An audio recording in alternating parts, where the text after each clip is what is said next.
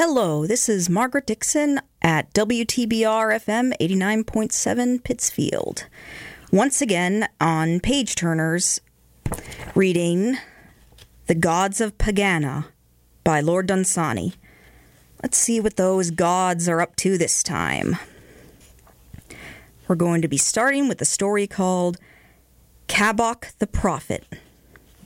When Alhireth Hotep was among the things that were, and still men sought to know, they said unto Kabok, Be thou as wise as was Alhireth Hotep. And Kabok grew wise in his own sight and in the sight of men. And Kabok said, Mung maketh his signs against men, or withholdeth it by the advice of Kabok. And he said unto one, Thou hast sinned against Kabok, therefore will Mung make the sign of Mung against thee. And to another, Thou hast brought Kabok gifts, therefore shall Mung forbear to make against thee the sign of Mung. One night, as Kabok fattened upon the gifts that men had brought him, he heard the tread of Mung treading in the garden of Kabok about his house at night. And because the night was very still, it seemed most evil to Kabok that Mung should be treading in his garden without the advice of Kabok about his house at night. And Kabok, who knew all things, grew afraid, for the treading was very loud and the night still, and he knew not what lay behind the back of Mung, which none had ever seen. But when the morning grew to brightness and there was light upon the worlds, and Mung trod no longer in the garden. Kabok forgot his fears and said, Perhaps it was but a herd of cattle that stampeded in the garden of Kabok. And Kabok went about his business, which was that of knowing all things, and telling all things unto men, and making light of Mung. But that night Mung trod again in the garden of Kabok, about his house at night, and stood before the window of the house like a shadow standing erect, so that Kabok knew indeed that it was Mung. And a great fear fell upon the throat of Kabok, so that his speech was hoarse, and he cried out, Thou art Mung. And Mung slightly inclined his head, and went on to tread in the garden of Kabok, about his house at night. And Kabok lay and listened with horror at his heart. But when the second morning grew to brightness, and there was light upon the worlds, Mung went from treading in the garden of Kabok. And for a little while Kabok hoped, but looked with great dread for the coming of the third night. And when the third night was come, and the bat had gone to his home, and the wind had sank, the night was very still. And Kabok lay and listened, to whom the wings of the night flew very slow. But ere night met the morning upon the highway between Pegana and the worlds, there came the tread of Mung in the garden of Kabok towards Kabok's door. And Kabok fled out of his house as flees a hunted beast and flung himself before Mung. And Mung made the sign of Mung, pointing towards the end. And the fears of Kabok had rest from troubling Kabok any more, for they and he were among accomplished things. When will people learn their lesson to not mess with the god of death? It doesn't seem that hard to learn that, but hmm. I guess people are dumb no matter what. But oh well. Let's see if anybody's learned their lesson about messing with Mung. But first, a word from our sponsor. 89.7 WTBR FM Pittsfield. It's a whole new way of life. Well, let's hear it. Still paying for that monthly gym membership? How about that streaming service you never watch? Why not support WTBR FM instead? For just $8.97 a month, you could show your support for our community radio station today. Go to WTBRFM.com and click donate. It's as easy as that. We need to support this station to keep it on the air, and every little bit helps. WTBR FM for the love of radio. Hello, this is Margaret Dixon. For those just tuning in, this is Page Turners, and we are reading The Gods of Pegana by Lord Dunsany. Of the calamity that befell Yun Ilara by the sea, and of the building of the tower of the ending of days. When Kabok and his fears had rest, the people sought a prophet who should have no fear of Mung, whose hand was against the prophets. And at last they found Yun Ilara, who tended sheep and had no fear of Mung, and the people brought him to the town that he might be their prophet. And Yun Ilara builded a tower towards the sea that looked upon the setting of the sun, and he called it the Tower of the Ending of Days. And about the ending of the day would Yun Ilara go up to his tower's top and look towards the setting of the sun to cry his curses against Mung, crying, O Mung, whose hand is against the sun, whom men abhor but worship because they fear thee. Here stands and speaks a man who fears thee not, assassin lord of murder and dark things, abhorrent, merciless. Make thou the sign of Mung against me when thou wilt, but until silence settles upon my lips, because of the sign of Mung, I will curse Mung to his face. And the people in the street below would gaze up with wonder towards Yun Ilara, who had no fear of Mung, and brought him gifts. Only in their homes after the falling of the night would they pray again with reverence to Mung. But Mung said, Shall a man curse a god? And still Mung came not nigh to Yun Ilara as he cried his curses against Mung from his tower towards the sea. And Sish throughout the worlds hurled time away, and slew the hours that had served him well, and called up more out of the timeless waste that lieth beyond the worlds, and drave them forth to assail all things. And Sish cast a whiteness over the hairs of Yun Ilara, and ivy about his tower, and weariness over his limbs, for Mung passed by him still. And when Sish became a god less durable to Yun Ilara than ever, Mung hath been he ceased at last to cry from his tower's top his curses against Mung whenever the sun went down, till there came the day when weariness of the gift of Kib fell heavily upon Yun Ilara. Then from the tower of the ending of days did Yun Ilara cry out thus to Mung, crying, O Mung, O loveliest of the gods! O Mung, most dearly to be desired! Thy gift of death is the heritage of man, with ease and rest and silence and returning to the earth. Kib giveth but toil and trouble, and Sish he sendeth regrets with each of his hours, wherewith he assails the world. Yoharneth Lahai cometh nigh no more. I can no longer be glad with Limpang-Tung. When the other gods forsake him, a man hath only Mung. But Mung said, Shall a man curse a god? And every day and all night long did Yun Ilara cry aloud, Ah, now for the hour of the mourning of many, and the pleasant garlands of flowers, and the tears, and the moist, dark earth. Ah, for repose down underneath the grass, where the firm feet of the trees grip hold upon the worlds, where never shall come the wind that now blows through my bones. And the rain shall come warm and trickling, not driven by storm. Where is the easeful falling asunder of bone from bone in the dark? Thus prayed Yun Ilara, who had cursed in his folly and youth, well never heeded Mung still from a heap of bones that are Yun Ilara still, lying about the ruined base of the tower that once he builded, goes up a shrill voice with the wind crying out for the mercy of Mung, if any such there be. Well, I suppose that answers our question as to whether anyone else will mess with the god of death. The answer is yes, people don't learn. Well, then, Let's see what else is in Pegana. For those just tuning in, this is Margaret Dixon reading The Gods of Pegana by Lord Dunsany. Of the god of going and the thousand home gods.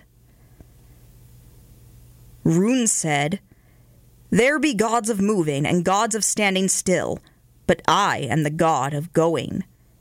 It is because of Roon that the worlds are never still, for the moons and the worlds and the comet are stirred by the spirit of Roon, which saith, Go, go, go. Roon met the worlds all the morning of things, before there was light upon Pegana, and Roon danced before them in the void. Since when they are never still, Roon sendeth all streams to the sea, and all the rivers to the soul of Slid. Roon maketh the sign of Roon before the waters, and lo, they have left the hills. And Roon hath spoken in the ear of the north wind that he may be still no more. The footfall of Roon hath been heard at evening outside the houses of men, and thenceforth comfort and abiding know them no more. Before them stretcheth travel over all the lands, long miles and never resting, between their homes and their graves, and all at the bidding of Roon. The mountains have set no limit against Roon, nor all the seas a boundary. Whither Roon hath desired, there must Roon's people go, and the worlds and their streams and the winds. I heard the whisper of Roon at evening saying, There are islands of spices to the south, and the voice of Roon saying, Go. And Roon said, There are a thousand home gods, the little gods that sit before the hearth and mind the fire. There is one Roon. Roon saith in a whisper, in a whisper when none heareth, when the sun is low, what doeth Mana Yud Sushai? Roon is no god that thou mayest worship by thy hearth, nor will he be benignant to thy home. Offer to Roon thy toiling and thy speed, whose incense is the smoke of the campfire to the south, whose song is the sound of going, whose temples stand beyond the farthest hills in his land behind the east. Yarinareth, Yarinareth, Yarinareth, which signifieth beyond. These words be carved in letters of gold upon the arch of the great portal of the temple of Roon, that men have builded looking towards the east upon the sea, where Roon is carved as a giant trumpeter, with his trumpet pointing towards the east, beyond the seas. Whoso heareth his voice, the voice of Roon at evening, he at once forsaketh the home gods that sit beside the hearth. These be the gods of the hearth Pitsu, who stroketh the cat, Hobith, who calms the dog, and Habaniah, the lord of glowing embers, and little Zumbiboo, the lord of dust, and old Gribaun, who sits in the heart of the fire to turn the wood to ash. All these be home gods, and live not in Pegana, and be lesser than Roon.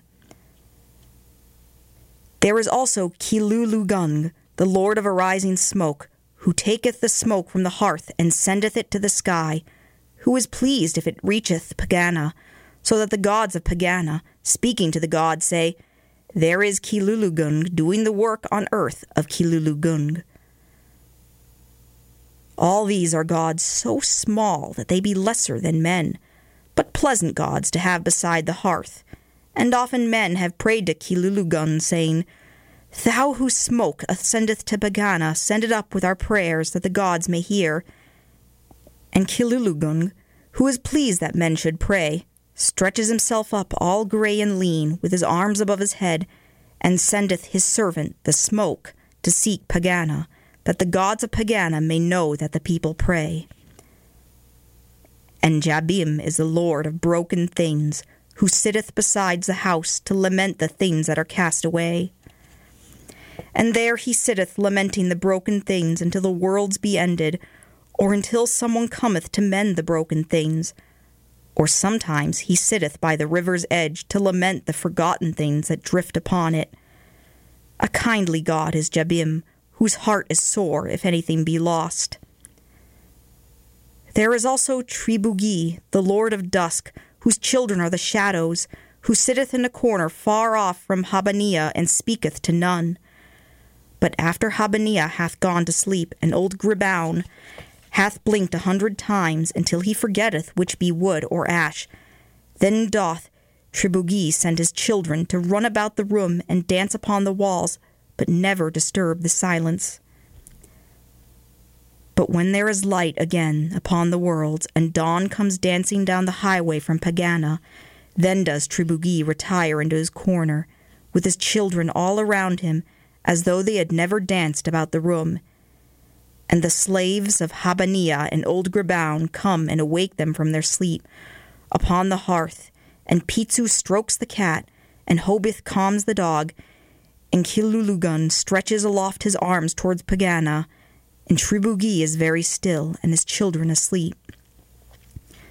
And when it is dark, all in the hour of Tribugie, Hish creepeth from the forest, the lord of silence, whose children are the bats that have broken the command of their father, but in a voice that is ever so low. Hish husheth the mouse and all the whispers in the night. He maketh all noises still.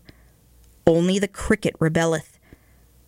But Hish hath set against him such a spell that after he hath cried a thousand times, his voice may be heard no more, but becometh part of the silence. And when he hath slain all sounds, Hish boweth low to the ground, and then cometh into the house with never a sound of feet, the god Yoharneth Lahai. But away in the forest whence Hish hath come, Wohoon, the lord of noises in the night, awaketh in his lair, and creepeth round the forest to see whether it be true that Hish hath gone. Then in some glade Wohoon lifts up his voice and cries aloud, that all the night may hear, that it is he, Wohoon, who is abroad in all the forest, and the wolf, and the fox, and the owl, and the great beasts and the small, lift up their voices to acclaim Wohoon. And there arise the sounds of voices and the stirring of leaves. For those just tuning in, this is Margaret Dixon reading The Gods of Pegana by Lord Dunsany. Of how the gods whelmed Sidith. There was dole in the valley of Sidith. For three years there had been pestilence, and in the last of the three, a famine. Moreover, there was imminence of war. Throughout all Sidith, men died night and day, and night and day within the temple of all the gods save one, for none may pray to Mana-Yood-Sushai. Did the priests of the god pray hard? For they said, For a long while a man may hear the droning of little insects, and yet not be aware that he hath heard them, so may the gods not hear our prayers at first until they have been very oft repeated. But when your praying has troubled the silence lawn, it may be that some god, as he strolls in Pegana's glades, may come on one of our lost prayers that flutters like a butterfly tossed in storm when all its wings are broken. Then, if the gods be merciful, they may ease our fears in Sidith, or else they may crush us, being petulant gods, and so we shall see trouble in Sidith no longer, with its pestilence and dearth and fears of war.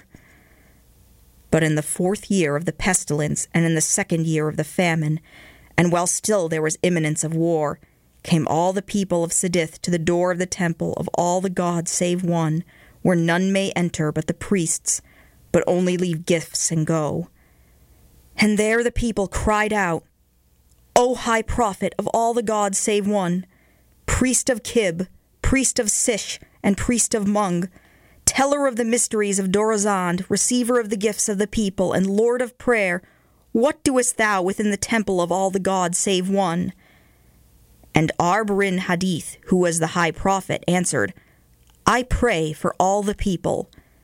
But the people answered, O high prophet of all the gods save one, priest of Kib, priest of Sish, and priest of Mung, teller of the mysteries of Dorazand, receiver of the gifts of the people, and lord of prayer, for four long years hast thou prayed with the priests of all thine order, while we brought gifts and died. Now, therefore, since they have not heard thee in four grim years, thou must go and carry to their faces the prayer of the people of Sidith when they go to drive the thunder to his pasture upon the mountain Aghrinaun. Or else there shall no longer be gifts upon thy temple door, whenever falls the dew, that thou and thine order may fatten. Then thou shalt say before their faces, O all the gods save one, lords of the worlds, whose child is the eclipse, take back thy pestilence from Sidith, for ye have played the game of the gods too long with the people of Sidith, who would fain have done with the gods. Then, in great fear, answered the high prophet, saying, What if the gods be angry and whelm Sidith? And the people answered, Then are we sooner done with pestilence and famine and the imminence of war. That night the thunder howled upon Aghrinaun, which stood a peak above all others in the land of Sidith.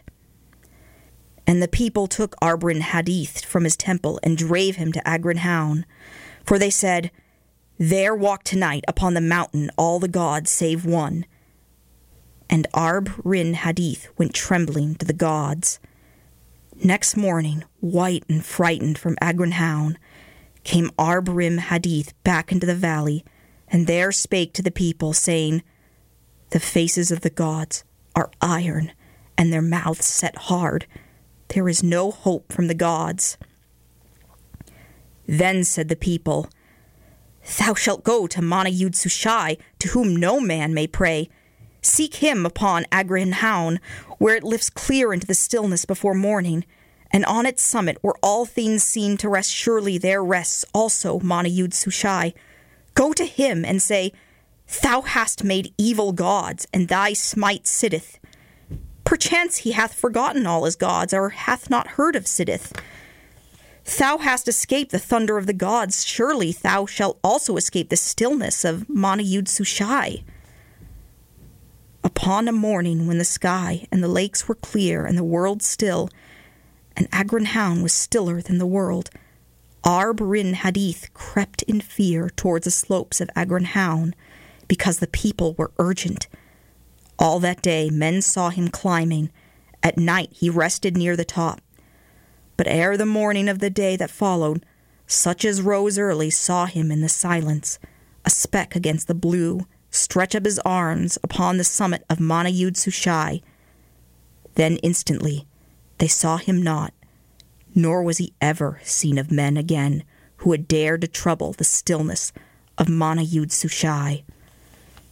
Such as now speak of Sidith, tell of a fierce and potent tribe that smote away a people in a valley enfeebled by pestilence, where stood a temple to all the gods save one, in which there was no high priest. And I think we're going to be stopping there for now, and I will see you next time. It has been a delight reading to you, and I hope you've had fun listening to The Gods of Pegana by Lord Dunsany. This is Margaret Dixon on Page Turners, and I will see you next time.